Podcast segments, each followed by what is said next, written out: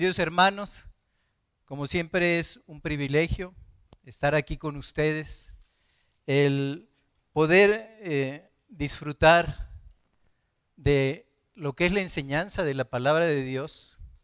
Como ya se les ha comentado algunas otras veces, los primeramente enseñados y los más grandes bendecidos creo que, que somos los que, los que el Señor nos permite el uso de, de la palabra. Es decir, e, es un compromiso el de venir aquí delante de ustedes y con el permiso de Dios, sin ninguna otra autoridad más que la que confiere la escritura, es decir, la, autoridad de Cristo que nos ha comprado con su sangre preciosa, es por eso que podemos estar aquí.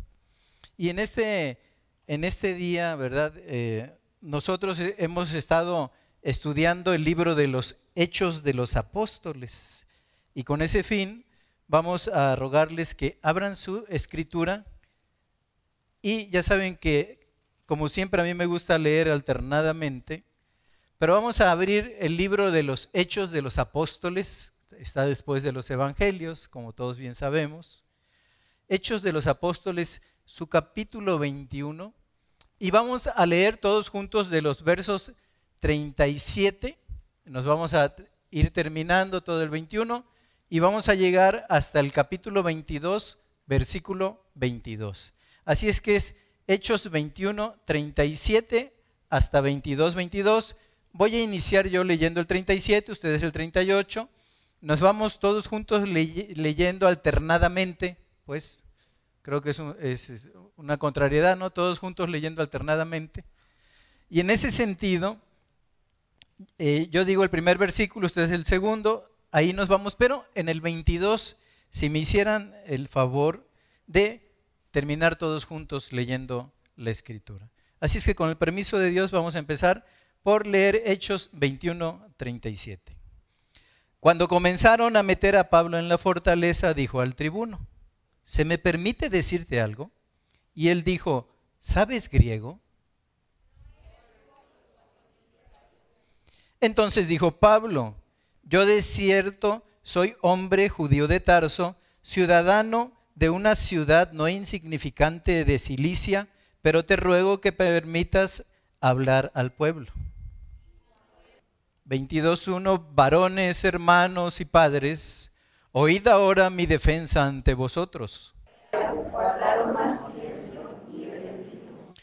Yo de cierto soy judío, nacido en Tarso de Cilicia, pero criado en esta ciudad, instruido a los pies de Gamaliel, estrictamente conforme a la ley de nuestros padres, celoso de Dios, como hoy lo sois todos vosotros.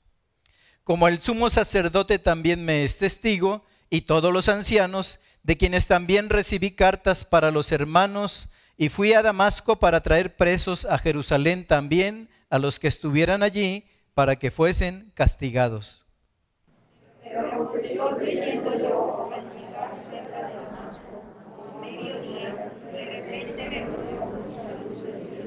Y caí al suelo y una voz que me decía, y oí una voz que me decía, Saulo, Saulo, ¿por qué me persigues?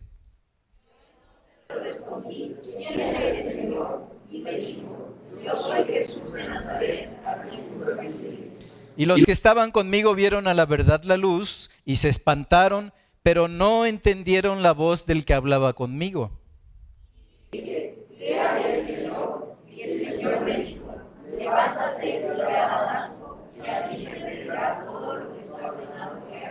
Y como yo no veía, a causa de la gloria de la luz, llevado de la mano por los que estaban conmigo, llegué a Damasco.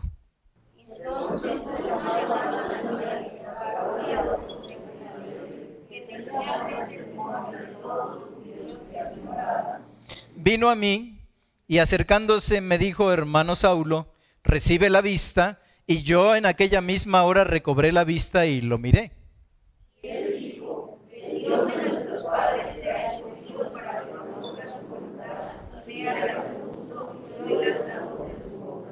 porque serás testigo suyo a todos los hombres de lo que has visto y oído. Ahora pues, ¿por qué te detienes? Levántate y Y me aconteció, vuelto a Jerusalén, que orando en el templo me sobrevino un éxtasis.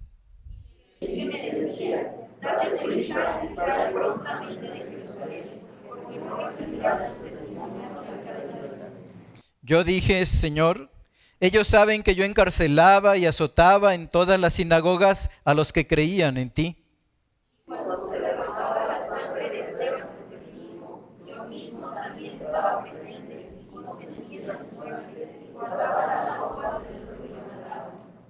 Pero me dijo, ve porque yo te enviaré lejos a los gentiles.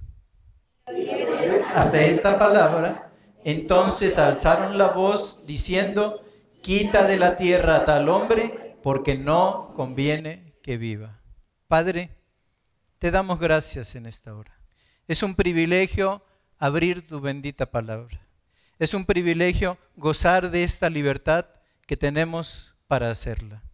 Que tu Espíritu Santo, Señor, que tu Espíritu Santo sea quien dirija esta reunión. Que, Señor, en ese sentido nos instruya porque necesitamos instrucción siempre la necesitamos, y que lo que escuche nuestra mente baje a nuestros corazones para poner en práctica lo aprendido. Te lo rogamos en el nombre de Jesús. Amén. Bien, queridos hermanos, hemos estado siguiendo el caminar de Pablo, sobre todo alrededor de la capital Jerusalén.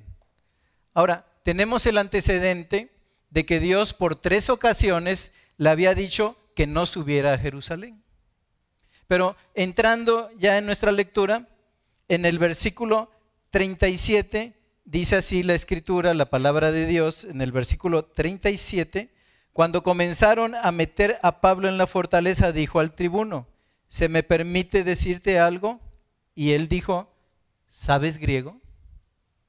Pablo ante el tribuno eh, le oye hablar en griego y aquí vemos a Pablo utilizar su destreza de comunicación y vemos como Pablo es el emisor, ¿no?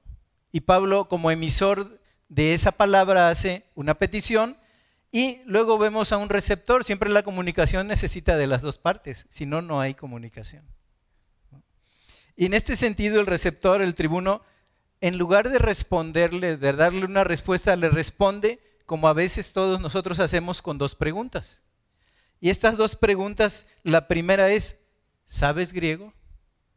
Y la segunda ya está en el verso 38, ¿no eres tú aquel egipcio que levantó una sedición antes de estos días y sacó al desierto los cuatro mil sicarios? Y en ese aspecto nosotros podemos recordar que el historiador Josefo nos menciona a un egipcio que condujo una revuelta de cuatro mil personas en Jerusalén. Y esto fue alrededor del año 54.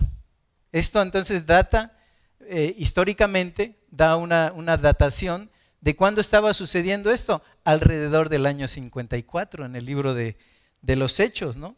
Y luego dice que este egipcio, dice Josefo, desapareció y en este sentido el tribuno eh, pensó que Pablo era este rebelde, ¿no? Porque yo creo que hablaba griego, ¿no?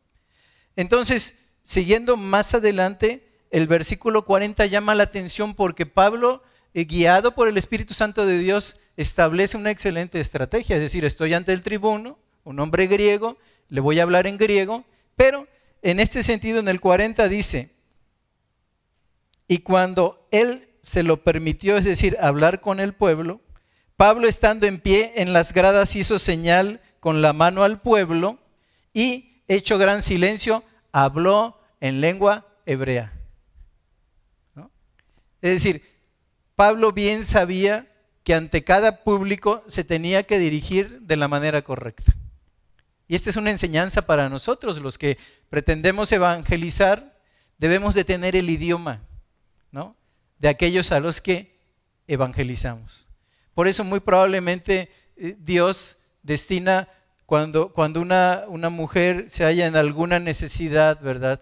y hablando del Evangelio, destina a una mujer para hablar con una mujer, ¿no?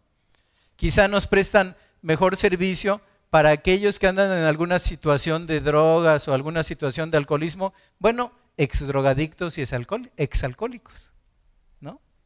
Y en este aspecto eh, podríamos decir que yo eh, me he sentido, les quiero confesar, como que ya con poca pertinencia cuando hablo con los jóvenes, ¿ustedes creen? No creo que sea porque tenga yo 61 años, no creo que sea un escollo, pero existen ciertas barreras, ¿no? Es decir, cuando los chicos se hablan, en un sentido se podría decir que ellos, cuando un, cuando un hombre joven de Dios dirige a otro joven, ¿no? Se hablan el mismo idioma y entonces la cuestión de la comunicación se da de manera más sencilla. Entonces esto nos enseña que siempre que estemos parados ¿no? delante de un público o que estemos simple y sencillamente queriendo hablarle de Dios a otra persona, debemos de manifestar el idioma, desde luego todo lo que respira de la Biblia, todo lo que trasciende a través de ella, pero el idioma a través de los cuales la otra contraparte habla. Por eso muchas veces cuando, cuando me piden hablar con, ciertas personas yo siempre estoy dispuesto, pero digo, a este muchacho o esta muchacha le haría muy bien que hablara con. Y esa es la parte de la ayuda que nos damos en el Evangelio. ¿no? El que cuando tú sabes que hay una necesidad, ¿no? y, si es en este caso, como me pasó recientemente, que fui a hablar con, un hombre eh, en un estado de salud deplorable y es mi colega este hombre y más o menos somos de la edad, le fui a hablar el Evangelio de una manera muy sencilla. Pero porque siento como que, que, dentro de esas capacidades Dios me da la capacidad de hablar con todo mundo, pero me desenvuelvo mejor y me siento como que en un terreno un poquito más confiado cuando me toca uno que está a la par conmigo. Así es que aprendamos eso. Muchas veces, este, claro, Dios nos llama a, hablar a hombres y a mujeres por igual, pero bien haríamos que si consideramos que hay alguien que tenga una mayor competencia en ese segmento, bueno, decirle, hermano, en este sentido, necesito que me eches la mano con esta persona y que le hables de ese Salvador precioso. Entonces, Pablo cambia de idioma en tanto y cuanto tenía un público diferente, del cual nada más empezándoles a hablar en hebreo, inmediatamente todos los ojos se fijaron en él. Ya había logrado un primer impacto, que le prestaran atención. Pero nosotros vemos, ¿verdad?, que a partir del versículo 20, eh, capítulo 22 y versículo 6, Pablo empieza a relatar su conversión. O sea, Pablo empieza a relatar su conversión. ¿no? Y cuando termina todo lo que leímos, ¿no? 22, 22, y le oyeron hasta esta palabra. O sea, no lo dejaron terminar. No lo dejaron terminar. Porque si no hubiera dicho, y una vez terminado el discurso, entonces la gente dijo, ¿no? Pero dice, hasta esta palabra, ahí le cortaron el discurso. Y vamos viendo 22, versículo 23, y llegamos al 30, y llama la atención que la escritura hasta este momento no habla de algún convertido, no habla de algún nuevo discípulo. Ahora yo sé que la palabra de Dios no regresa vacía. Pero en ese sentido, casi siempre la Biblia celebra con testimonio, ¿no? Se convirtieron en aquel día más de tres mil. ¿no? Pero en este caso, por alguna situación, probablemente hasta este momento, con todo el accionar de Pablo en Jerusalén, hasta este momento la Biblia guarda silencio respecto a que si alguien a través de sus palabras y sus mensajes se había convertido, se había hecho un discípulo de Jesucristo. Esto llama la atención, es para nuestra reflexión personal, ¿no? Pero volviendo a nuestros pasos, porque ya estábamos prácticamente declarando terminado el capítulo 22, vemos los versículos 14 al 16. ¿no? El libro de los Hechos, capítulo 22, versículos 14 al 16. Y él dijo, el Dios de nuestros padres te ha escogido para que conozcas su voluntad y veas al justo y oigas la voz de su boca. Porque serás testigo suyo a todos los hombres de lo que has visto y oído. Ahora pues, ¿por qué te detienes? Levántate y bautízate y lava tus pecados invocando su nombre. Quiero llamar la atención en, este último versículo, el 16, ¿no? Ahora pues, ¿por qué te detienes? Levántate y bautízate y lava tus pecados invocando su nombre. En este sentido, en la lección vamos a ver cuatro comunidades de creyentes en relación a cómo recibieron el Espíritu Santo. ¿no? Y partiendo aquí del, del versículo 16, me llama la atención porque ha sido un versículo mal interpretado como si enseñara que la regeneración es bautismal. ¿no? Es decir, que tú te bautizas y te regeneras, porque le dicen, Pablo, levántate y bautízate y lava tus pecados. Ah, entonces resulta que como es escritural, yo puedo dar lugar a pensar que solamente bautizándome mis pecados pueden ser perdonados, porque aquí lo está enseñando esta parte de la escritura, ¿no?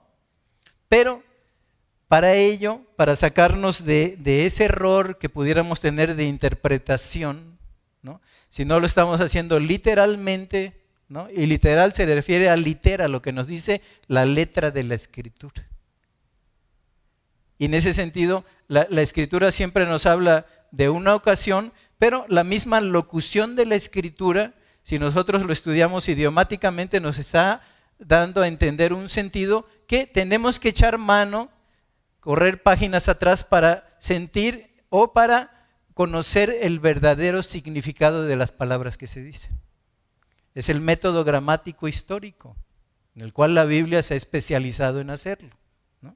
Entonces, para este fin vamos a tener que correr hacia atrás, ¿no? Para ver la primera comunidad que se nos presenta en relación a lo que es la salvación, la recepción del Espíritu Santo y el bautismo. Y miren, Hechos capítulo 2 y versículo 38. Hechos capítulo 2, versículo 38. Vamos a ver la primera comunidad. Esto desde luego les adelanto, es una comunidad de cristianos con antecedentes judíos. Y 2.38 dice, Pedro les dijo, arrepentíos y bautícese cada uno de vosotros en el nombre de Jesucristo para perdón de los pecados y recibiréis el don del Espíritu Santo. Entonces, se podría decir, bueno, primera pregunta, ¿a quién se está dirigiendo? O sea, ¿por qué los está manejando de esta manera? Miren, vamos a este libro de los Hechos, mismo capítulo 2, pero versículo 5, para ver a quién les, les estaba diciendo Pedro, ¿no? Si, si, leemos el 37, al oír esto se compungieron de corazón y dijeron a Pedro y a los otros apóstoles, varones hermanos, ¿qué haremos? ¿Quiénes fueron? Capítulo 2, versículo 5 dice, moraban entonces en Jerusalén judíos, varones piadosos de todas las naciones bajo el cielo. Ahí tenemos a quien se los dijo. Es el contexto. Se los dijo a judíos, varones piadosos de todas las naciones conocidas en ese mundo antiguo, del imperio de Roma, que moraban bajo el cielo de Dios. Entonces, en este sentido se los dijo Pedro a judíos. Y es muy importante observar que solo a los judíos se les ordenó que fueran bautizados para perdón de pecados. ¿no? Podemos oír la voz de aquel que clamaba en el desierto, ¿no? generación de víboras. ¿no? ¿Quién nos enseñó a huir de la ira venidera? Haced pues frutos dignos de arrepentimiento y no digan en su corazón, Abraham tenemos por padre, porque les digo que Dios puede levantar este, hijos de las mismas piedras. Entonces era el bautismo de Juan. Y andaba predicando por los, que era necesario bautizarse. Y en ese sentido, como buen judío, el Señor baja a las aguas, ¿no? Porque le dice Juan el Bautista Señor, al Señor Jesús, ¿Cómo me pides que te bautice? Yo tendría que ser bautizado. Juan, es necesario que se cumpla toda justicia. Y cuando él estaba siendo bautizado, nuestro Señor Jesucristo dice que se escuchó una voz de los cielos, ¿no? Y el Espíritu descendió en forma de paloma. Este es mi Hijo amado, a él oíd. Jesús como procedente del pueblo judío, vemos, ¿verdad?, que en su bautismo cumple y baja el Espíritu Santo. Claro que Él es y será por toda la eternidad, por los siglos de los siglos, una de las tres personas de la eternidad, de, la, de la santidad, una de las tres personas de Dios, de las tres personas en las cuales se nos manifiesta Dios. Pero en este sentido Él estaba cumpliendo toda justicia. Entonces vemos en este aspecto, ¿verdad? Que el, eh, moraban, dice, entonces judíos piadosos. Muy importante observar, pues determinamos que era necesario que todos los judíos fueran bautizados para perdón de pecados y así lo vemos en el, en el caso de Pablo, allí en Hechos 22, eh, que estábamos narrando, ¿no? 22, 16. Ahora pues, levántate, ¿por qué te detienes? ahora pues, ¿por qué te detienes? Levántate y bautízate y lava tus pecados invocando su nombre. En este sentido, ¿no? el bautismo de Pablo es la clave para entender de lo que estamos hablando. ¿Por qué digo esto? La nación de Israel había crucificado al Señor de la gloria. La nación judía había gritado, ¿se acuerdan ustedes allí en Mateo 27, 25? El Evangelio según eh, eh, Mateo capítulo 27 y verso 25, la nación judía había gritado, su sangre sea sobre nosotros y sobre nuestros hijos. Allí se habían identificado con ese, ese sacrificio que estaba a punto de ser hecho, pero se habían identificado como los verdugos. Su sangre sea sobre nosotros y sobre nuestros hijos. Entonces, la culpa de la muerte del Mesías fue aceptada de esta manera por Israel. De esta manera ellos se identifican, ¿verdad?, como sus verdugos y en un momento dado se identifican con ese derramamiento de sangre para que sea echado sobre sus personas. Sobre nosotros sea esa culpa. Ahí ellos mismos se declaran culpables, ¿no? Pero sucede que con el venir del tiempo y el avance de la predicación, algunos de estos judíos habían llegado a darse cuenta de su error. Muchos de ellos habían dicho, ¿no? Como como dijo el centurión en el momento del monte Calvario, verdaderamente este hombre es el Hijo de Dios. Mediante el arrepentimiento, mediante el arrepentimiento entonces el pueblo judío reconoció su pecado delante de Dios. Y cuando ellos iban escuchando la, la predicación, iban aceptando, ¿no? Al confiar en el Señor Jesús como su Salvador, fueron regenerados y recibieron el perdón eterno de los pecados. Entonces, ¿qué sucedía en un judío a través del bautismo público? Bueno, se separaban de la nación de Israel, ¿no? prácticamente hacían una distancia con, con ellos, ¿no? y de esta manera se identificaban con el crucificado. Y decían, ya no estoy más con mi pueblo en esto, me he dado cuenta de mi error y ahora, si mi caminar va a ser, va a ser caminar en Cristo. Entonces, en este, en este aspecto, ¿no? El bautismo vino a ser la señal exterior de que su pecado en relación con el rechazamiento de Cristo, así como todos sus pecados en general, habían sido lavados. Se identificaban, como nosotros lo hacemos en la actualidad, es una identificación con Cristo, y al ir y ser lavados por su pecado, le decían, te digo a ti, sí, mi Señor Jesucristo, entra a reinar en mi corazón y te digo a ti, a nación de Israel, que ya no pertenezco a esa nación en el sentido espiritual. Porque he escuchado ¿no? la voz del divino Salvador y he obedecido a su mandato. Entonces era una identificación pública. Por eso era necesario el bautismo. Entonces, en resumen, lo sacaba del terreno judaico y lo situaba ya sobre un terreno cristiano. Pero el bautismo, queridos hermanos, no lo salvaba. El bautismo no lo salvaba. Porque únicamente la fe en Cristo podía hacer tal cosa. Entonces, aquí por eso debemos entender el contexto. ¿no? Era una señal de identificación. Enseñar otra verdad, o sea, si yo sacara de aquí materia para dictar en qué es necesario ser bautizado, porque una parte de la escritura nos dice, el que creyere y fuere bautizado será salvo. Entonces, ¿qué nos estás diciendo, Señor, aquí? Bueno, si leemos en ese sentido la escritura, ¿no? Y vemos el momento en que el Señor Jesús está acompañado de dos ladrones en el, acto de la cruz, ¿no? Uno le injuriaba y otro decía, aún no temes tú estando en esta misma condenación. Nosotros a la verdad estamos pagando el mal que hicimos, pero este hombre ningún mal ha hecho. Acuérdate de mí cuando vengas en tu reino. El Señor le dijo, de cierto te digo que hoy estarás conmigo en el paraíso. Y en ese aspecto, cuando nosotros lo vemos, entonces nos damos cuenta que no es necesario para la salvación otra cosa más que aceptar en el corazón el santo llamamiento del Señor Jesucristo. Entonces el primero que nos precede en el reino de los cielos, teniendo Cristo las primicias, es un vulgar ladrón que estaba muriendo porque había hecho actos abominables y por eso estaba siendo juzgado. Entonces él se va sin bautizar. A veces las religiones mayoritarias nos, nos imponen, ¿verdad? Cuando alguien está en peligro, no, bautízalo porque se puede ir al infierno. No hay, no hay ninguna norma que provenga del Evangelio que nos diga eso. Pero bueno, ciertamente escuchamos a la Escritura.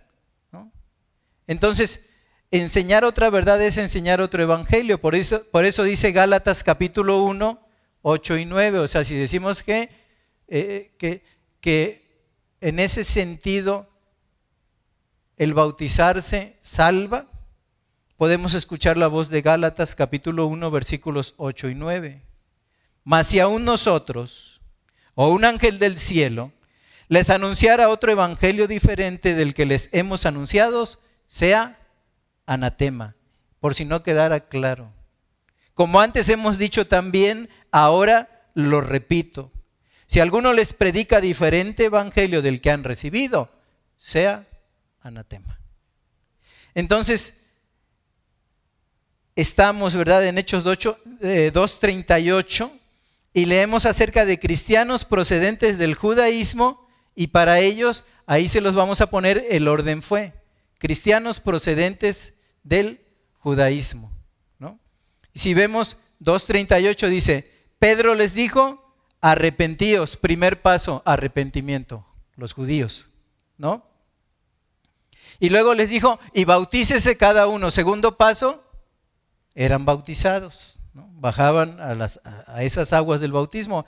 Dice, cada uno de vosotros en el nombre de Jesucristo para perdón de los pecados y recibiréis el don del Espíritu Santo.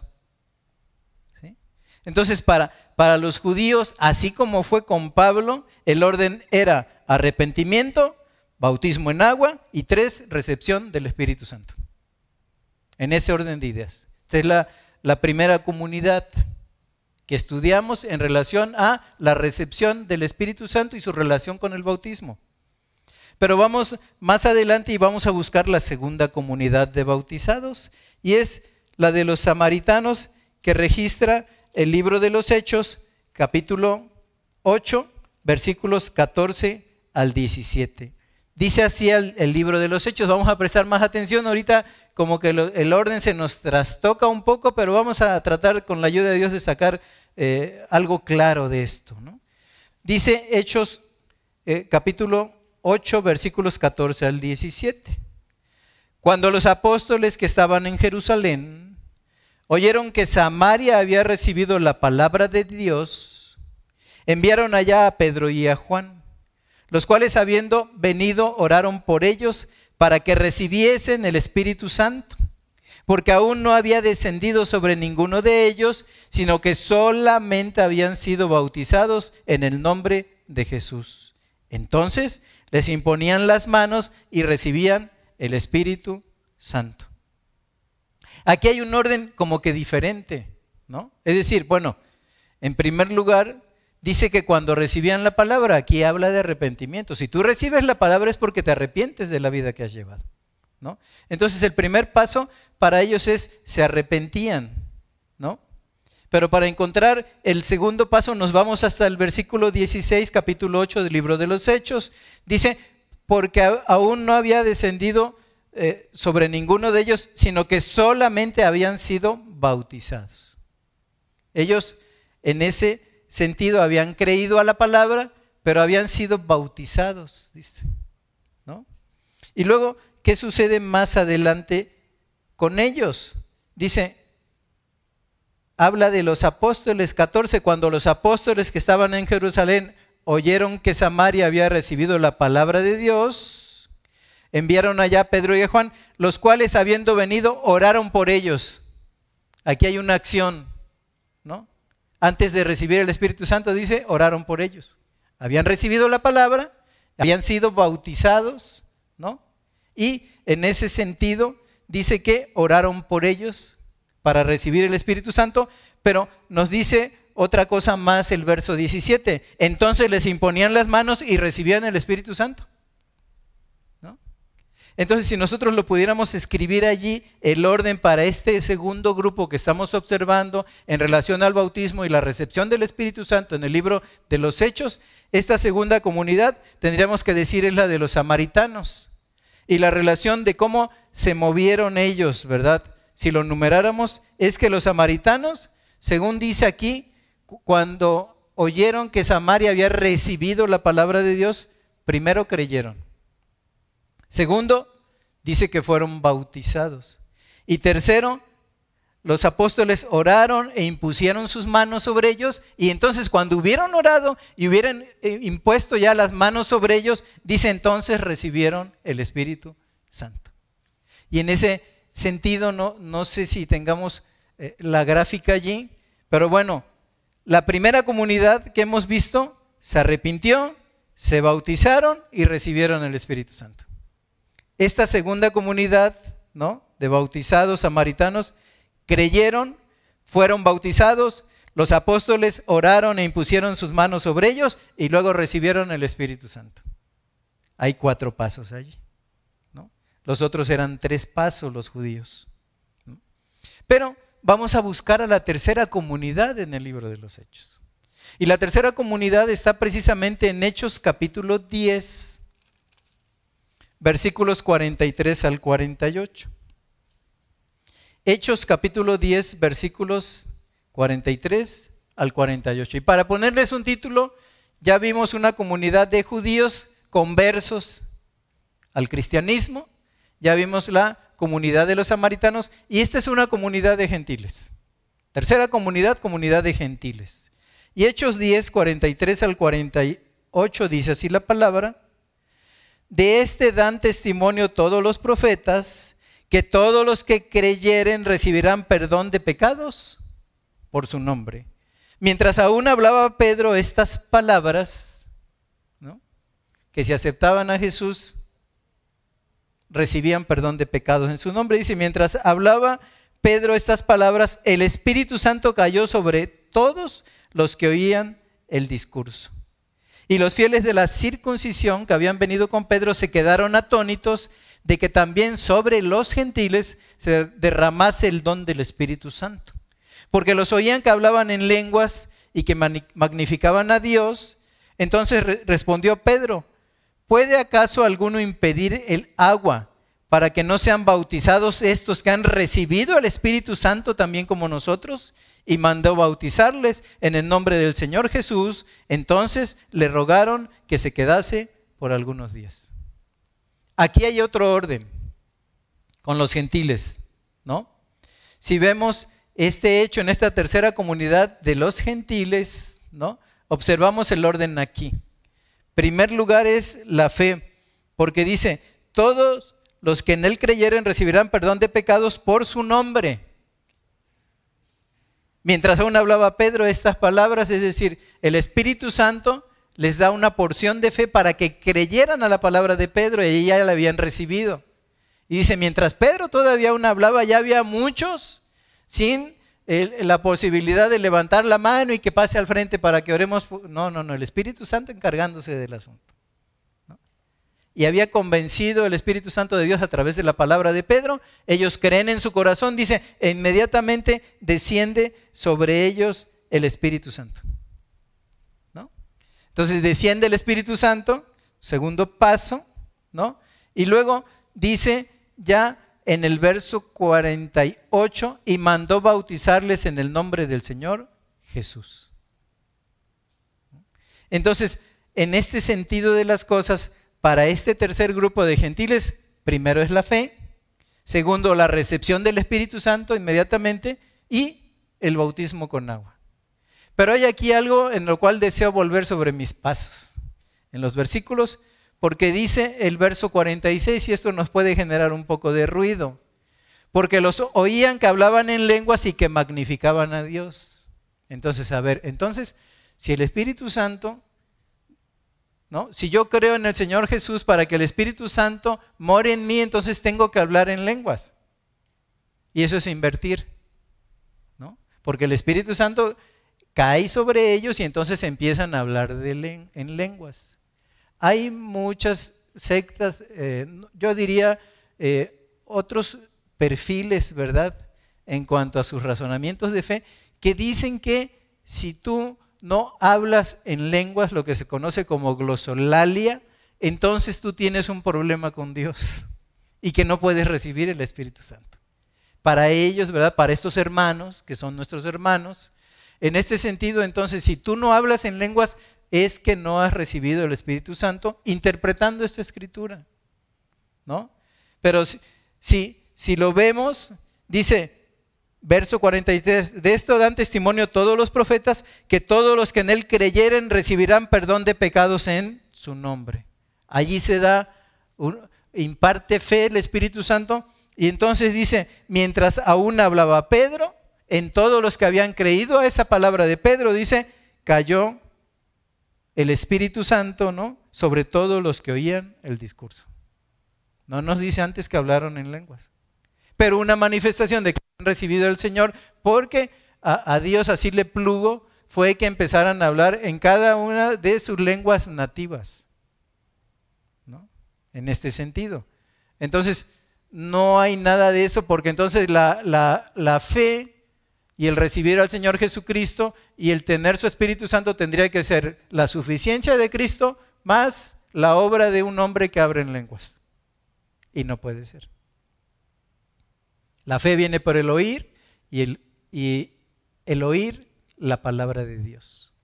Entonces, la sola fide, dijeron los reformadores, dentro de las cinco solas. La sola fe que el Espíritu Santo da a un hombre, a una mujer, a la cual está llamando, al cual está llamando, es lo único necesario, poner la fe, pero en la persona indicada, no en un acto de un hombre. Poner la fe en Jesucristo es lo que simple y sencillamente hace por la obra de la gracia de Dios que el Espíritu Santo more en todo creyente. Entonces, podríamos decir aquí, ¿verdad? Que en esta tercera comunidad el orden que observamos fue, primero la fe, dos, la recepción del Espíritu Santo y tres, bautismo con agua. Gentiles. Fe, recepción del Espíritu Santo, bautismo con agua. Entonces a veces quizá por costumbre, este, eh, vamos a, se dice luego en, las reuniones que tienen las iglesias, vamos a pedir que el Espíritu de Dios descienda. ¿No? El Espíritu de Dios mora en cada creyente que ha recibido a Jesús como su Salvador personal. Entonces el Espíritu de Dios está en nosotros.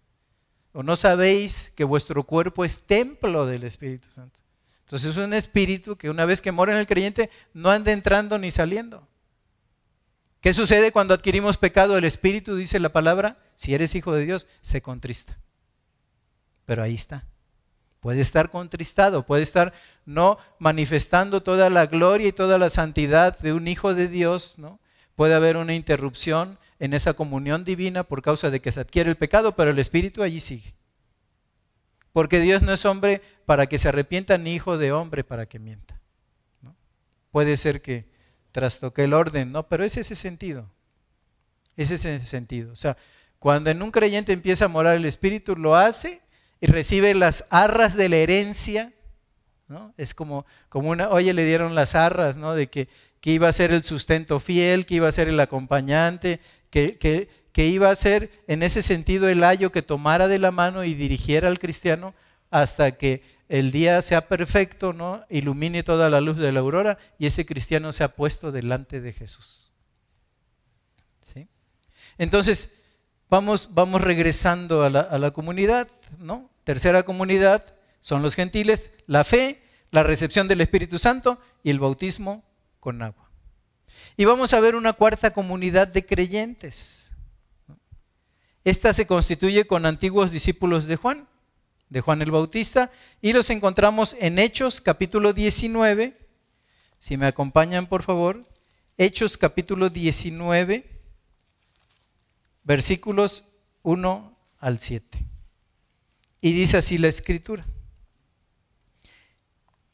Aconteció que entre tanto que Apolos estaba en Corinto, Pablo, después de recorrer las regiones superiores, vino a Éfeso y hallando a ciertos discípulos. ¿Qué discípulos de Juan? Les dijo, ¿recibisteis el Espíritu Santo cuando creísteis? Y ellos dijeron, ni siquiera hemos oído si hay Espíritu Santo. Entonces dijo, ¿en qué pues fueron bautizados? Y ellos dijeron, en el bautismo de Juan. Por eso les digo que son discípulos de Juan. Verso 4 dijo Pablo, Juan bautizó con bautismo de arrepentimiento, el bautismo judío, diciendo al pueblo que creyesen en aquel que vendría después de él, esto es, en Jesús el Cristo. Cuando oyeron esto, fueron bautizados en el nombre del Señor Jesús y habiéndoles impuesto Pablo las manos, vino sobre ellos el Espíritu Santo y hablaban después en lenguas y profetizaban. Eran por todos unos doce hombres.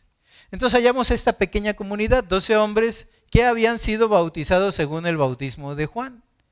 Y eran seguidores pues de, de Juan, pero Juan, por cuanto ya había sido decapitado, ¿verdad?, por este hombre sanguinario, por uno de los Herodes, ¿no? Cuando le presentan su, cabeza en una, en una charola. En este sentido, estos discípulos como que se metieron como en un limbo espiritual, es decir, bueno, ya no está el, profeta Juan, ¿verdad? Este maestro que venía anunciando que era el heraldo del rey, y entonces nosotros en qué condición quedamos. Y ahí vemos como que se repone el procedimiento con ellos, ¿no? Porque hay necesidad según dice aquí la escritura, ¿no? Cuando oyeron esto fueron bautizados. Entonces hay necesidad de reponer el bautismo, ¿no? Porque no se habían bautizado según la orden de ir y hacer discípulos bautizándolos en el nombre del Padre y del Hijo y del Espíritu Santo.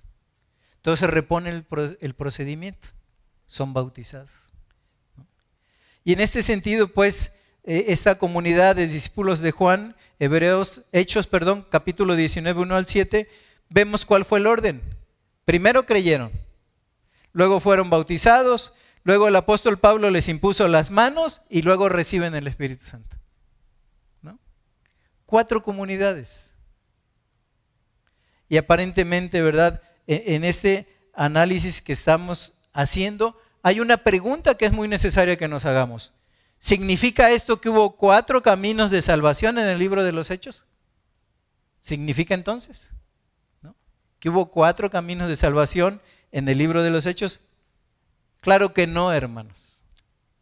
Porque la salvación es sola fide, como dijeron, en, en las cinco solas. La sola fe en la persona adecuada, la persona de Jesucristo, es necesario para que tengamos la salvación y seamos limpiados de todo nuestro pecado y entonces el Espíritu Santo de Dios empiece a morar en ese nuevo creyente. Porque el que está en Cristo nueva criatura es. Las cosas viejas pasaron, con ellas todas las cosas de las que hicimos en nuestra vida pasada y dice, he aquí, todas son hechas nuevas. Y entonces vivimos en esa novedad de vida de la que habla la Escritura. Es sola fe. Entonces, porque hay cuatro caminos de salvación en el libro de los Hechos. Es decir, el testimonio de la salvación es que el Espíritu Santo empieza a morar en el creyente. ¿Por qué cuatro caminos? Bueno, yo me dediqué a estudiar, ¿verdad? Y a, tratar de indagar por qué estos cuatro caminos. Y la respuesta encontré, que encontré yo, si están listos para oírla, es una verdad fuerte, porque Dios así lo quiso pero no nos lo reveló a nosotros. ¿no? Dios así quiso hacerlo. en ese sentido, pero no nos da ninguna revelación especial por qué en un caso se hizo así y por qué en otro caso se hizo así. Entonces, ¿cuál? Entonces la pregunta es, ¿cuál modelo se aplica a nosotros? Son cuatro modelos. ¿Cuál modelo se aplica a nosotros? Y en este sentido, mis queridos hermanos, queridas hermanas, como Dios está llamando entre los gentiles un pueblo para su nombre, según dice Hechos capítulo 15, verso 14, dice que Dios está llamando entre los gentiles un pueblo para su nombre. Por ello, el orden que hay, nosotros con la ayuda de Dios y, una clara lectura de la escritura, ¿no? Determinamos que el orden que hay es para nosotros que nos han alcanzado estos fines de los tiempos, ¿no? Es el que está en Hechos capítulo 10. Ese es el orden para nosotros. Porque dice, de este dan testimonio todos los profetas, que todos los que en él creyeren recibirán perdón de pecados por su nombre. Mientras aún hablaba Pedro estas palabras, el Espíritu Santo cayó sobre todos los que oían el discurso. Y verso 48 allí mismo del 10 dice, y mandó bautizarles en el nombre del Señor Jesús. Mandó bautizarles en el nombre del Señor Jesús. Para nosotros, cristianos de este tiempo, ¿verdad? Que hemos aceptado al Señor como Salvador según su llamamiento santo. Primero es la fe, luego la recepción del Espíritu Santo y luego el bautismo con agua. Siguiente pregunta, ¿cómo se aplica esto a nosotros y a nuestra vida? Queridos hermanos, si Dios habla cuatro veces de un asunto solo en el libro de los hechos, significa que es algo de suma importancia significa que es algo de mucha importancia a los ojos de Dios. Miren, el bautismo forma parte del cumplimiento de la gran comisión. ¿Se acuerdan Mateo capítulo 28? Eh, Mateo 28, versículos 18 al 20. Dice así la palabra de Dios. Y Jesús se acercó y les habló diciendo, Toda potestad me es dada en el cielo y en la tierra. Por tanto, vayan y hagan discípulos a todas las naciones, bautizándolos en el nombre del Padre y del Hijo y del Espíritu Santo, enseñándoles que guarden todas las cosas que les he mandado, y aquí yo estoy con ustedes todos los días hasta el fin del mundo. Amén. Queridos hermanos, hay dos ordenanzas en la escritura. Dos ordenanzas. O sea, dos obligaciones que por amor a Cristo y por obediencia a su mandamiento tenemos necesidad nosotros de realizar, de obedecer, de hacer. El primero es la cena del Señor, Lucas 22, 19. ¿Se acuerdan? Estaba allí el Señor Jesucristo, ¿no? Y Lucas 22, 19 dice, y tomó el pan y dio gracias y lo partió y les dio diciendo, este es mi cuerpo que por ustedes es dado, hagan esto en memoria de mí. Primera ordenanza, la cena del Señor, que es una cena que, si mal no recuerdo ya la tenemos cerca de celebrar la, la cena, pues la celebración de la cena, y dice el Señor lo mismo que luego nos dice Pablo en Corintios. Todas las veces que comieres este pan y bebieres esta copa, la muerte del Señor anunciáis hasta que Él venga. Una ordenanza, algo que tenemos que hacer, no llevados por una obligación, no en este sentido una simple obligación, sino llevados por el amor de Cristo que nos constriñe y nos lleva a hacer lo que Él nos ordenó. Entonces, en este sentido, la primera ordenanza es hacer la cena del Señor en memoria de Él. ¿Sí? En memoria de Cristo, de aquella nochecita en Jerusalén en la cual reúne a sus discípulos y les dice, cuánto he deseado beber con vosotros esta copa y les digo que no la beberé más hasta que la beba nueva en el reino de mi Padre. Primera ordenanza, primera obligación que por amor a Cristo estamos eh, hechos o puestos para llevar es la cena del Señor. Pero la segunda ordenanza es el bautismo. Y lo dice ahí Mateo 28, 19 que acabo de leerles hace rato. Por tanto, Mateo 28, 19, por tanto, vayan y hagan discípulos a todas las naciones, bautizándolos en el nombre del Padre y del Hijo y del Espíritu Santo. Segunda ordenanza. Y queridos hermanos, si ustedes como yo, cuando yo pensaba en el bautismo, decía, no, no, no, a ver, espérate, tengo que ordenar mi vida. ¿Cómo me voy a bautizar así? ¿Tengo que ordenar mi vida? De hecho, tenía yo que ordenar mi vida. Claro que sí. ¿No? Pero el único requisito para pedir un bautismo, obtener un bautismo, es haber creído de corazón en aquel que es capaz de limpiarnos de toda nuestra maldad y limpiarnos de todo nuestro pecado, recibirlo como Salvador, reconocer que en la cruz del Calvario Él pagó por mi culpa y cargó con todos mis pecados, Él pagó el precio que yo merecía de muerte, ¿no? Y en ese sentido, si yo lo he recibido, como dijo en algún momento Pedro, ¿qué impide que estos sean bautizados? Entonces, si has creído de corazón, querido hermano, querida hermana, querido joven, ¿no? Escucha la invitación en el día de hoy, esta invitación amorosa. Cumple con la ordenanza del bautismo.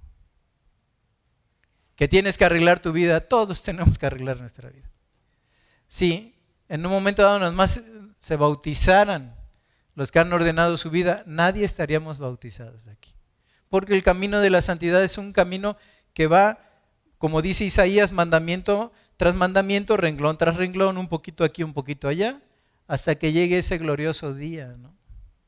en que estemos en su presencia y entonces viviremos eternamente ya con Él sin relación con el pecado. Pero hasta ese día seremos perfectos, como Él es perfecto. Entonces, el llamado a bautizarse es para todo aquel que ha creído en Cristo. Y en esta mañana les hago esta amorosa invitación. Querido hermano, querida hermana, si has creído, ¿qué impide que seas bautizado? Vamos a orar. Señor Jesús, te damos gracias por la enseñanza de este día. Padre, bien haremos, porque te seremos agradables en cumplir con estas ordenanzas, Señor, con lo que tú dijiste. El ser, bautizados y el celebrar la cena del Señor ya como bautizados en Cristo, ya como identificados contigo públicamente, porque precisamente ese es el bautismo, Señor. Cuando uno baja a las aguas es que se representa es una identificación pública contigo y cuando bajamos a las aguas, entonces estamos diciendo que hemos muerto a nuestra antigua vida, le estamos diciendo a la congregación, Señor, que hemos dejado por la gracia de Cristo y con el poder de su sangre preciosa atrás el pecado que nos asediaba. Y cuando somos, eh, cuando emergemos de esas aguas, Señor, con tu ayuda poderosa, decimos que estamos ya puestos para vivir en la novedad de vida que tú quieres que vivamos en Cristo. Pero es esa representación, es esa identificación pública. Que el Espíritu Santo redarguya y convenza a todo aquel que falte, Señor, de ser bautizado. Padre, que esa palabra clara que ha llegado sea tomada en un sentido de obediencia. Ya no para estar eh, gestando más cosas que se interpongan entre tú que eres nuestro Dios y nosotros que somos tus hijos. Ayúdanos a cumplir la ordenanza. Ayúdanos a hacerlo, Señor, de una manera amorosa, reconociendo tu poder y reconociendo que simple y sencillamente como siervos inútiles nada más estamos haciendo lo que nos corresponde hacer como tus hijos. Señor, que tú toques el corazón y las vidas de todos mis hermanos con esta enseñanza y que sea puesta en práctica en la medida en que el Espíritu Santo nos impulse a hacerlo. Pero una parte te toca a ti, que es hacer el llamamiento santo, y otra parte le corresponde en su responsabilidad humana a todo aquel creyente que ha escuchado este mensaje. ¿Y qué es obedecer tu voz? Responsabilidad humana, el obedecer tus mandamientos y seguirlos, y en lo que a ti te corresponde, nunca nos ha faltado de parte del Espíritu Santo de Dios toda la escritura y toda la amonestación que descienden de lo alto a través de tu palabra. Bendecimos tu nombre. Y al salir de este lugar, llévanos con tu bendición y que nuestro corazón y nuestra mente vaya recordando la palabra dicha y el siguiente paso sea un acto de obediencia. Te lo pedimos en el nombre de Jesús. Amén. Gracias. Señor les bendiga.